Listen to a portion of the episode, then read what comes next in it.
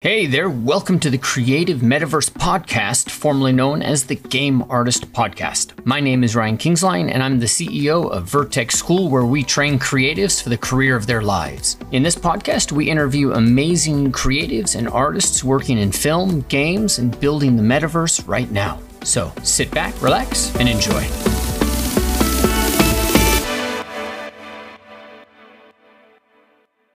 All right. Thank you guys for being here with me. And let me get this posted. If you're watching this live or if you're seeing the video, you're going to be, we're going to have the art station up here.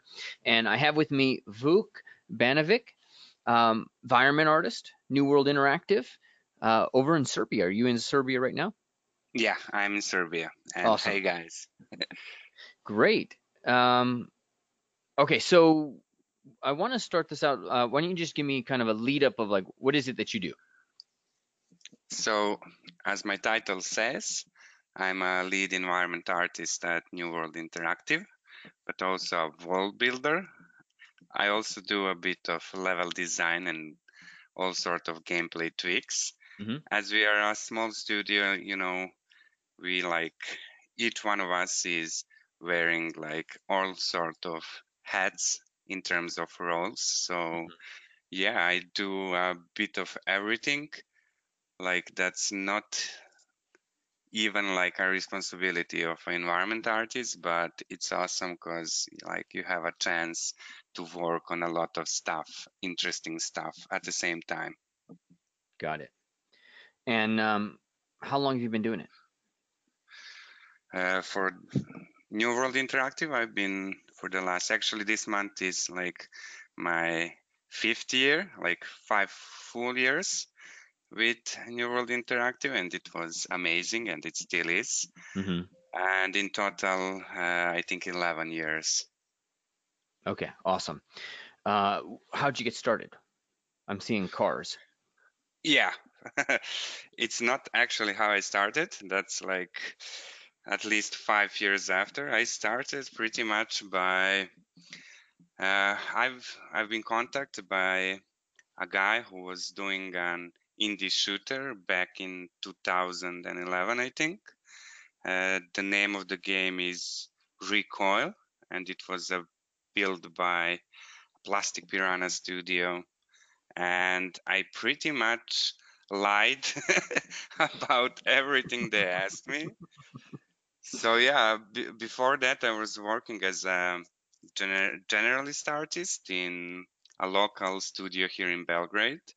And when I was in the interview, like they asked me a bunch of questions that were related to the prop art, environment art, and I literally answered to everything with a yes. And then comes the hard part where I had to pretty much work and learn at the same time, like 24 hours a day for a year until I actually knew at least half of the stuff they asked me, you know. Mm-hmm. But it was great. Yeah, so that's how I entered the games industry. did they ever realize that you lied to them? Luckily to me, they didn't, but they might realize now. Now it's too late. Now they're investigating. Now it's too late. Maybe we can cut off this part of the interview. Fair enough. So what does a world builder do? And I ask most environment artists a question along these lines, because environment arts is one of the most dynamic areas in games, right? You know, yeah. Character is character, and you know, you're either doing an elf or you're doing a, you know, a realistic character. But in environments, you've got different biomes, you've got different states of it, and then, you know, sometimes an environment artist is doing props. So walk me through, and I know you do a lot, but walk me through specifically what it means for world building for you. For me personally, it comes like after all the content, our content is created. Mm-hmm. And after the level designers have built everything and made it like stuck to stone regarding the level design and gameplay features, and then comes the world builder and makes all of that stuff look pretty, mm-hmm. but in a really really close collaboration with level designers, so you don't do anything that can break the gameplay. So there's like world builder can even do like stuffs like doing like a basic setup for lighting, and then afterwards a lighting artist come in. Same goes for pretty much everything, like doing something related to building a scene that used to be just a gray box, but now after world builder comes in, it becomes a beautiful scene. Got it. So tell me about the industry in Serbia. And what I've got my through line here is I want to understand the job, and then I want to understand the job specifically, you know, outside of say let's say North America, right? Because when we think about environment arts, no matter where people are in the world, always in their mind is U.S., Canada, some parts of Europe, but like North America is still the thing. But you know, people in North America, the jobs are expanding outside of that. So tell me about, you know, the market there in Serbia where you are. You know, are there jobs? Are people hiring? You know, how this is such a niche job anyways. How the heck did it even come about that, you know, you found an interest in doing this where you are? Does that make sense? Yeah, yeah, for sure. Well, currently in Serbia, there's like a bigger and bigger market for video games, like VFX and 3D in general. And like in the last few years, there's been some like major publishing and developing studios from video game industry that started their, like opened their headquarters here in Belgrade. Some of them are like Ubisoft and, you know, those kind of moves from the big companies generally change the overall atmosphere, like in the industry in Serbia, like related to video games. So currently it's not as big, of course, as, I don't know, any part of the States or Canada, but it's getting bigger and bigger every day because, you know, there's more and more studios like Ubisoft coming to Serbia, and they're doing a lot for our industry. And of course, on the top of that, there's a lot of local talent that have built their own businesses. Like most notable, for me at least, is Nordeus. They're really doing a great job, like promoting video games here in Belgrade, but there's plenty of more, like Trilateral. They've been recently bought by Epic Games. So a lot of big deals are happening here in Serbia related to video games. And there's a lot of jobs, like for pretty much for all of the roles and like all of the experiences. Three laterals there. Yeah. Online. That's great. I'm going to go visit them sometime early this year. Oh, really? Yeah. So maybe I'll go see you. Yeah. We have to meet then. Yeah.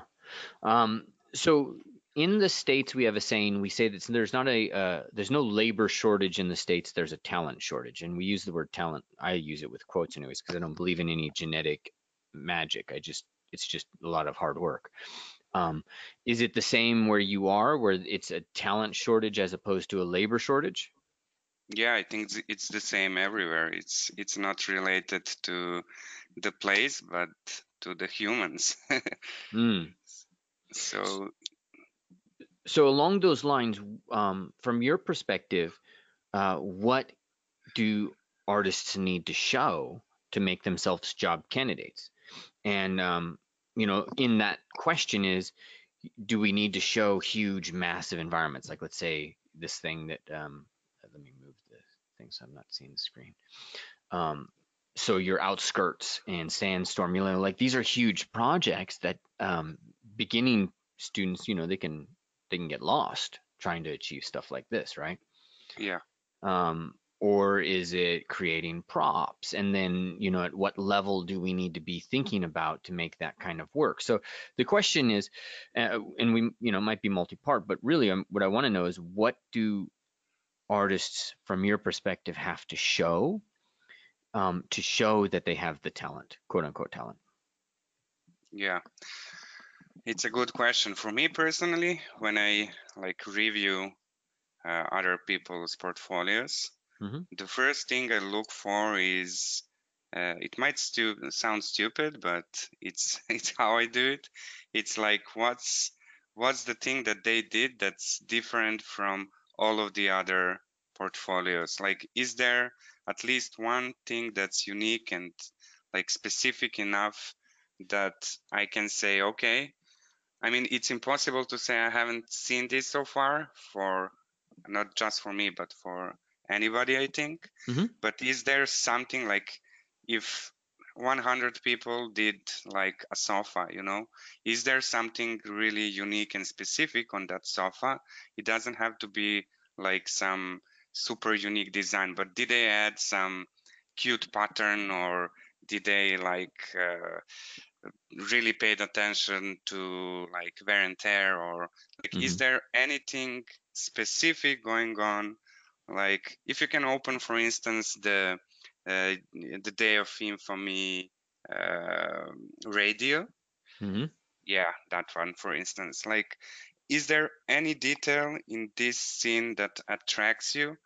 Like, I was like, no, there wasn't. So I added like those post notes that like someone wrote there and like left the crime scene or whatever. Like, is there anything showing that they are adding something unique to their assets, you know, like a personal touch?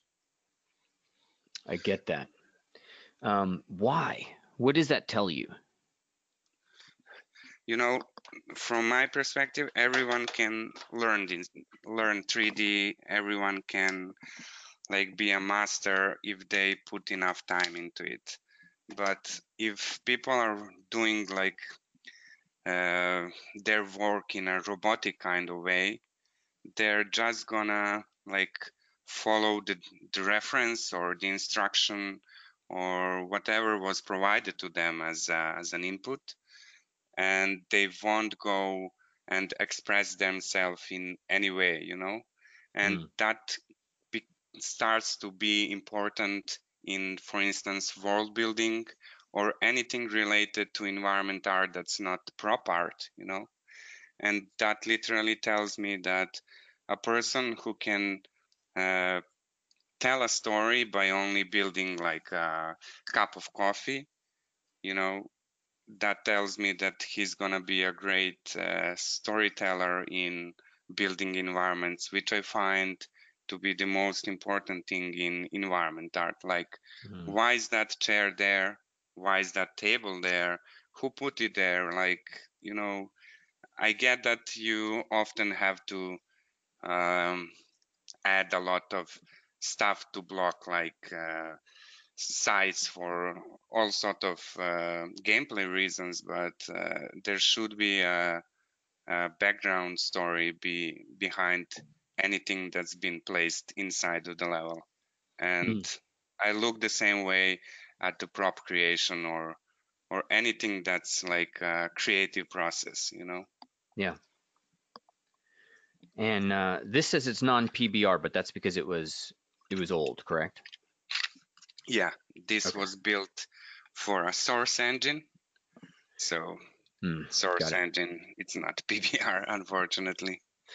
When you are developing materials for this, is there anything that you kind of focus on that helps you know that somebody really knows their stuff or not? You know, and as I'm looking at this, I'm looking at, you know, we use the word material distinction. Metal's metal, wood's wood, leather's leather, and, you know, paper's paper, and I can instantly sense it, right? Because leather sometimes can have too much specularity, so then it starts to look, you know, has that metal quality. And then leather and wood, because of the grain, they can be similar if people don't get their roughness right. So what do you look for when you're looking at materials, both yourselves and others, that tells you somebody knows what they're doing? The first thing I start looking at is actually the models, like how precise are the bevels, because if you're modeling, let's say, this radio, like a metal piece should have a different strength of bevel, so it reflects better, if you get what I mean. Yeah. And like that's the first, and that's like the starting point for me.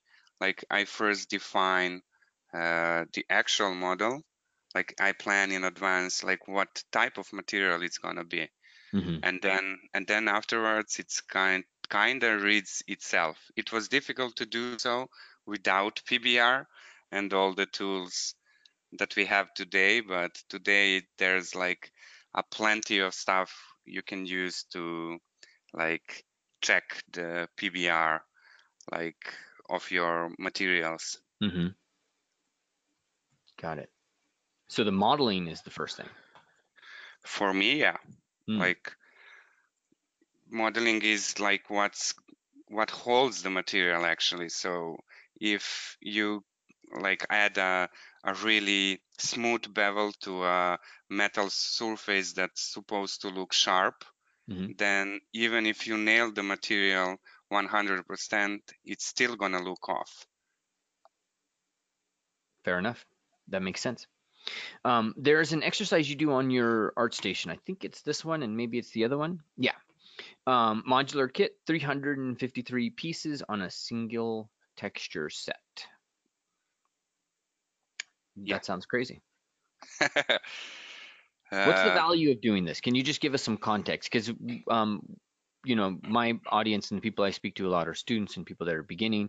So they might not, you know, we always have this question of how optimized do I get, how and whatnot. So just speak to me to why we would even do this at this level. The first and like the only reason I started doing this was the optimization concern. Because, you know, you can really quickly end up having like, I don't know, 50 materials, unique materials on a building. Yeah. And actually, then someone needs to get in and do the optimization pass. And that's a long process that could be avoided. So if I limit my kits to a single material, there's very little room for error.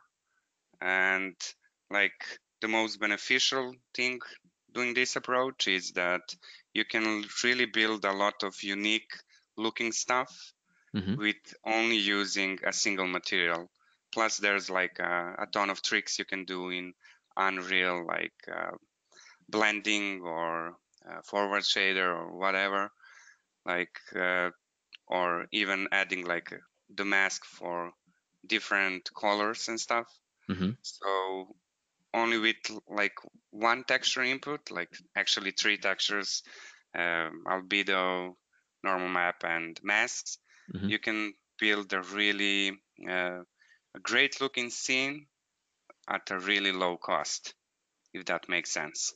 It does. And are you doing material work? You said you're doing work to, you know, for the masks to establish it. Is it one material or multiple materials? It's one master material. Yeah. And that gets instant with pretty much just a color overlay. And that's it. I think the better example is the metal kit, because on the wood kit I didn't use, I didn't want to use anything additional, but on this one I added a color mask. Got it. So, and this applies to all of the type of surfaces. Currently you can only see wood and metal, but I also did stone, plastic, and when you mix them all together, and they don't really necessarily have to be as like broken as they are right now. Like they don't have to look shaky like these guys are. You can like build perfectly looking worlds with a single material by using trims and trim textures, atlases, and stuff. Yeah. This is basically a trim sheet exercise, right? Yeah, yeah. There you go. One master material, and then you got a few. Yeah. To shake color out. Instances. Yeah. Yeah. So when, so where's the future going in terms of environment art? Do you have any sense? You know, because we of course have to teach the students to optimize, but you know, one of the things that I kind of focus on with my students is before we talk optimization, you got to get somebody's attention, right? But optimization is important. This is, you know, it's beautiful what you've been able to achieve, but where do you see all of this stuff going in the next 5 years? Are we still going to be optimizing like this? Are we going to be optimizing more, you know, because VR is 60 frames, you know, 2 eyes. It's actually 120 yeah. frames. So what are your thoughts on that? I think it depends of platform that the project is being built for. Mm-hmm. Like in movies industry, there's very little optimization. And in games, it depends of a type of game. Like I don't think anything drastic is gonna change in the next 2 to 3 years, maybe. Mm-hmm. But 5 to 10, like we're gonna have a lot more processing power. Right. That's for sure. And right. optimization shouldn't be as big of a struggle as it is right now. Uh-huh. I mean, struggle. I mean, like it's better to say a limitation. So it really depends. Like what your project is being built for. Mm-hmm. If it's VR, then it's still a current generation of consoles. You know, when mm-hmm. we get to the next gen, and it's always, there's always gonna be like projects that are using like the previous, the current, and the next gen techniques in terms of the optimization. Got it. And being in Bulgaria, you might have a different perspective. Serbia, sorry, I was just talking to Total Chaos. No worries. And so being in Serbia, your perspective on this, I think, might be interesting. Where do you see, and I don't know if this question will make sense, where do you see thought leadership in this industry? You know, because again, if we come back to this, where people are working, you know, everybody thinks North America. North America is certainly the corporate head of a lot of this. But what about thought leadership? And I ask that because, right, you know, there with you in Serbia is Trilateral, and they achieved stuff nobody else achieved. Yeah, it's a tricky question, really. I mean, it's I really don't know how to answer this question, mm-hmm. but you know, no one knows where the current talent is or what's the next big thing is gonna be. But every time some big thing happens in the industry, there's a lot of you know, everything is going towards that direction, if that makes sense. Sure. So it's a rather difficult question to answer, mm-hmm. because I really you know, I'd say it's gonna be spread all over the world, because you know, there's a lot of studios moving towards remote opportunities. You know, it's not necessary to be on site anymore. Mm-hmm. So I think it's gonna be spread all over the world, and there's gonna be a lot of more tiny, underdeveloped countries contributing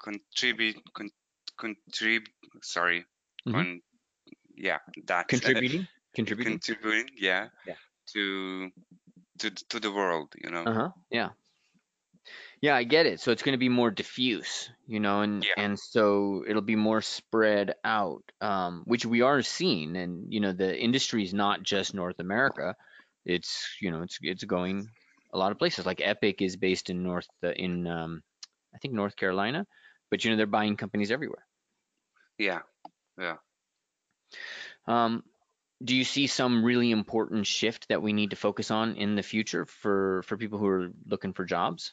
And I ask that because, you know, we look at this trim sheet in terms of the wood, and then in terms of the metal, these are like old techniques, right? These are like decade old.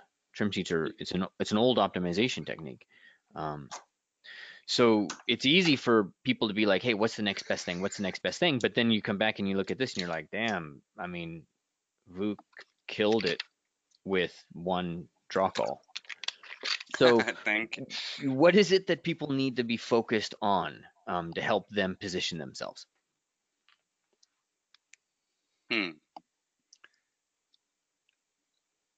That's also a tricky one. The thing is, yeah, lots of tricky questions. I love that.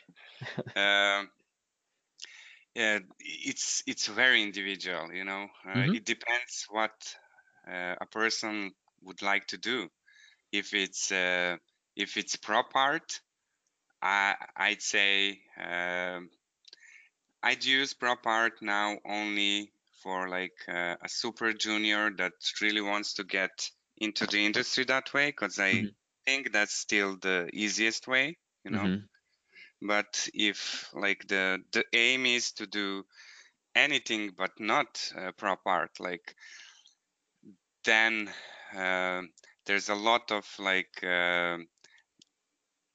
beneficial things about learning Houdini, like, and all the procedural stuff that's going on lately and getting more and more trendy. I'd say Houdini. I'm actually learning Houdini. That's why that's why it first crossed my mind, because it's an absolutely beautiful software, isn't it? Yeah, I love it. Yeah, it's I'm blown away, and I'm such a noob at it. But yeah, it takes time. So yeah, Houdini is definitely something. I'm not sure if it's really Houdini, but something in similar to Houdini is gonna be like the next thing that everyone who wants to enter the industry should know, including of course Substance Designer and Painter, like anything that speeds up the workflow and makes it a lot easier to, like, I don't know, alter or fix, or like, you get what I mean? Yeah, you're feeling it, right? Like something else is coming. Yeah, something else is definitely coming. And, you know, all of the workflows that pretty much most of the studios are working with currently are like progressed and developed workflows that were used 10 years ago. Right. And, you know, everything is currently focused on procedural stuff. And it's definitely something that's going to be the future of the industry, at least for like architectural pieces. And, you know, it's going to be difficult to build a procedural prop that's as detailed as someone would make it in, I don't know, ZBrush and stuff. But, you know, you can always scan, but you need to clean up the scan. So, yeah. Yeah, I feel like, I mean, Substance, I was busy running my company and getting my head around, you know, just some changes in my life, and Substance Painter came out and I didn't pay attention to it. And then it just like, you know, just took over. It was everything, you know. I was focused on ZBrush before, and then there was a huge shift where Painter became one of the biggest career movers. It used to be ZBrush, then it was Substance Painter, then it was Substance Designer, and then Painter, and then back and forth. But now I'm feeling like everybody's talking procedural. Games are open world. The cycle for developing a game is quite intense. I mean, games are expensive to make. Very, you know, and there's so much pressure there. What does your guys' day look like? Like, how much do you have to produce? Do you feel pressure to get stuff done cheap, and by cheap I mean quickly, or how's that work for you guys? It depends from day to day, you know. It's not every day is the same.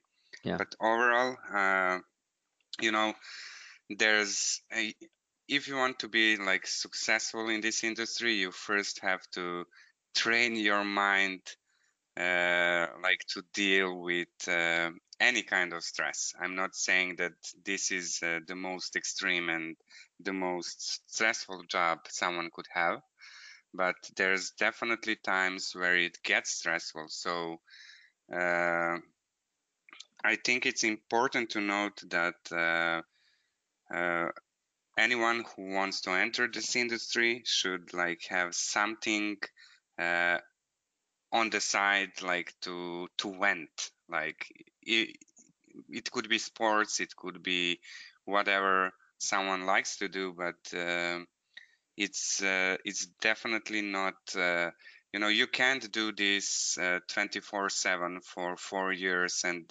expect not to burn out. You know. Yeah, totally. And I think it's important that people realize that no matter how much effort they put in, if they don't do something for themselves, they're gonna like get into a burnout really quickly. So with that said, I'll actually answer the question you asked me. It's for me personally that's boxing. I do boxing regularly. And like that's my went off. And that's something that actually keeps all the stress from the work away, you know. So whatever I do during the day, I'm perfectly calm, and it gives me opportunity to enjoy my daily work, you know. Mm-hmm. And how that day looks like, you asked me, right? Yeah. Sorry, I went a bit off topic. So currently I work from home. I have an office that's really close to my home. It's like 10 steps, and I don't commute, which is awesome. So, sorry, just a second, please. Yes, sir.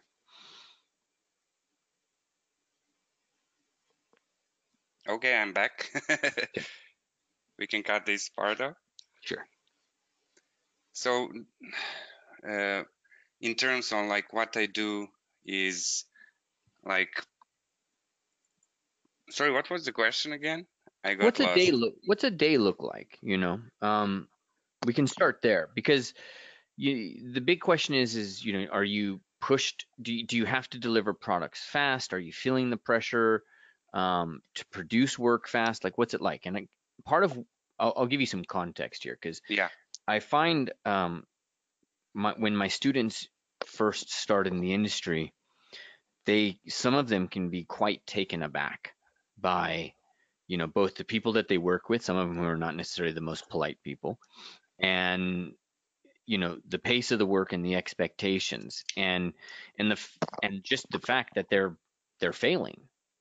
You know, which is, in my view, is part of the process, because they're putting large demands on people, and you do fail, but usually companies are accepting of that, and they understand that this is a growth. And so most of my students have a phase where they have to adapt to this. Yeah, I get it. You know, that's what I'm asking is, you know, have you experienced that, and do you feel that in your work? And you kind of answered it. I mean, you box. So, yeah. That's pretty intense. I don't think like there's a person that doesn't feel that way at any kind of job. And as I said, the only way to deal with it is to be straight up with yourself, and like don't expect too much, but do as best as you can to deliver like what's expected of you.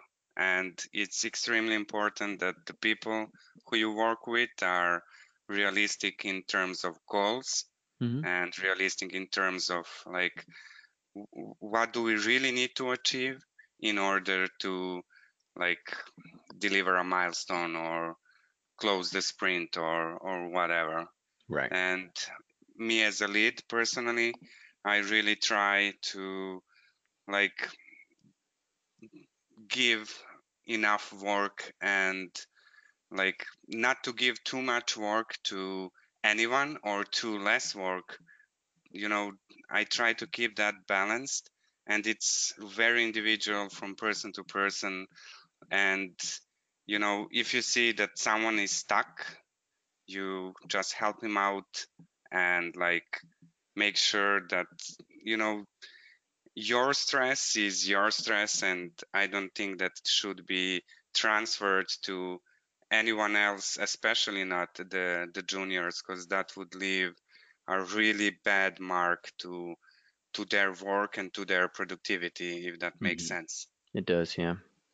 So have you always boxed? What got you into that? I used to do karate for about 11 years, but there wasn't like physical contact in it. So you basically, it's a great spiritual thing, but it's not really. At the end of the day, there's no use of it, if that makes sense. But in boxing, you have sparrings, you have a different structure of training. So I don't know. I switched from karate to boxing for that reason, and I've been doing it for the last 3 or 4 years.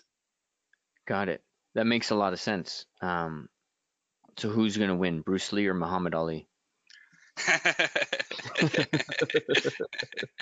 Yeah. We don't know. It's a tough one. Yeah, it's a tough one. It's as tough as your previous question. Now you make it funny. All right. So the if you guys have questions, go ahead and start putting them in chat so I can get those over to Vuk. And what I want to do now is start wrapping this up with a couple of questions about, you know, how do you stay updated? You said you're learning right now Houdini, and you know, in my experience, this industry shifts roughly about every 5 years. You have to alter. Like 10 years ago, digital sculpting changed everything. 5 years ago, Substance and that tool set. We're due for another change right about now. Houdini's, we're experimenting, and the new Houdini, I mean, where they actually have that system where you can drop something on a table and it'll arrange it for you, you know, and yeah, like little things like that. Wow. But how do you stay updated on all this? YouTube. Like YouTube is my yeah, fair enough like the best thing ever. Like, but yeah, there's like a ton of Discord channels, and like a ton of people that like post all sorts of links that are extremely interesting and that can like literally blow you away. So yeah, there's like events, like it's important to go to the events, like any event that's related to what you do. If you can make it, go there, because it's extremely beneficial. Even if you don't hear anything of your interest there, which is like almost impossible, you'll still like meet with other people that do the same stuff that you do and that you like doing, and you can like learn a ton of tricks. What if I'm super shy? Then YouTube. Fair enough. No, but seriously, YouTube has so much content right now. Like, if there was YouTube like 12, 13 years ago before I started, I would honestly like not go to uni. Totally. I mean, it actually fits into what I do in my school, because I think so much information is out there for free. I mean, I feel like people are overeducated, but they're underworked. Yeah. And so our school is more of what they would call a practice. I forget what they call it, but we're basically a practice school, because that's the part that people need help with, because you can go to YouTube and learn anything. Yeah. I mean, please don't get me wrong. I'm not saying. No, I agree with you. Not go to uni. There's so many important stuff that you can't learn from YouTube, and you can only learn at uni or any kind of school. And but I mean, YouTube is a great resource for learning stuff. Makes sense. Bjornar, hope I'm saying that right. How do you use Houdini for game production? I don't think he's seen the game dev kit that they have. His general impression is for simulation for VFX. Yeah, I wouldn't know how to answer that because I haven't gone through any of actual development production cycle with Houdini yet. Mm-hmm. I'm just learning it like for the last 3 months, and I'm really a super noob at it, but yeah, you know, I can't say from a personal experience because I haven't done it on any of my games yet. Have you experimented with the auto topology, the retopology stuff? No, not yet. Okay, good. I'm excited to hear what you say about that. We've been doing that in class, and Martin Clicky, who's over at CD Projekt Red, he's the one who kind of turned us on to it, that and one of my students. Amazing. And yeah, it's unreal. I mean, yeah. Auto topology, auto UVs, and their UVs are, they're amazing. They're better than ZBrush's UV Master by a long shot. Yeah. So it's pretty cool. All right, my friend. Well, thank you so much for chatting with me. Is there anything you wanted to say? Anything that you've got? Like, if you got any Gumroads or anything that you've got that you're putting on? Except saying, like, just keep on rocking. Nothing else. Like, just do what you like and what makes you smile at the end of the day. It's like the best thing ever, and this industry is really, really awesome. That's awesome. Actually, we got 2 more questions that just you guys got in under the wire. And Antonis is asking how, and actually I meant to ask this question, how important is optimization for portfolio pieces? So when you're looking at artists to hire, are you contemplating optimization? Extremely important from my perspective. Like, yeah. I got to see that virus. I got to see like pretty much everything related to optimization. And you got to show that, and I really think it's highly, highly important because, you know, you can do insanely beautiful stuff and have 67 draw calls and 3 million trees on it, but yeah, you can't use it, you know. Mm-hmm. So it's important to show, like, to do more with less. That's the nature of games. Yeah. Do you practice? Do you study? Do you do your own work at home? Yeah, I do. I mean, I own a small outsourcing studios here in Belgrade. Ah, awesome. So, besides working for New World Interactive, I have a lot of other stuff on my plate, which is actually something that, like, that became a reality from playing at home. Honestly, like. Mm-hmm. Before, when I finished with my work, with my day job, I was usually working on some personal stuff. And I said to myself, hey, let's do that with like other people who like doing the same. Mm-hmm. And, you know, we became a team somehow. So, yeah, it's crazy. That's awesome. Vuk, man, thank you so much. I appreciate it. Thank you. It was an honor, really. Honor's mine. You know, it's great to learn from people like you that are in here and doing this. And, you know, you've got over a decade of experience. So it's like, it's great that you can share that with our students here. Thank you. Thank you. And if you are coming to Serbia, please hit me up. I'd be happy to meet you here. Yeah, I look forward to that. I'm going to maybe do the total chaos thing, which is in... I think Bulgaria, but if I understand correctly, I'm going to be locked in there. So I was going to try to do the trilateral thing at the same time. Yeah. But yeah, anyways, if I'm there, amazing. I'll let you know. Amazing. All right, my friend. Take care. Take care. Bye-bye. Have a great day. All right. You too. Bye-bye. Thanks, everybody. See you, Lorraine. See you, Peter, Nick. All right. Bye-bye, guys. Bye-bye. Ciao. All right. Thank you so much for taking the time out to listen to this. And I want to ask just two things of you. Number one, make sure to leave a comment or rank this wherever you are listening to it, on Apple, Stitcher, Spotify. It really makes a difference in helping us get the word out about this industry and about what we do. Number two, make sure you visit vertexschool.com to learn more about what programs we offer in this area as a creative and for artists who are looking to jumpstart their career and discover a new industry. Again, thank you so much for listening. We're accepting applications right now, so I look forward to hearing from you soon.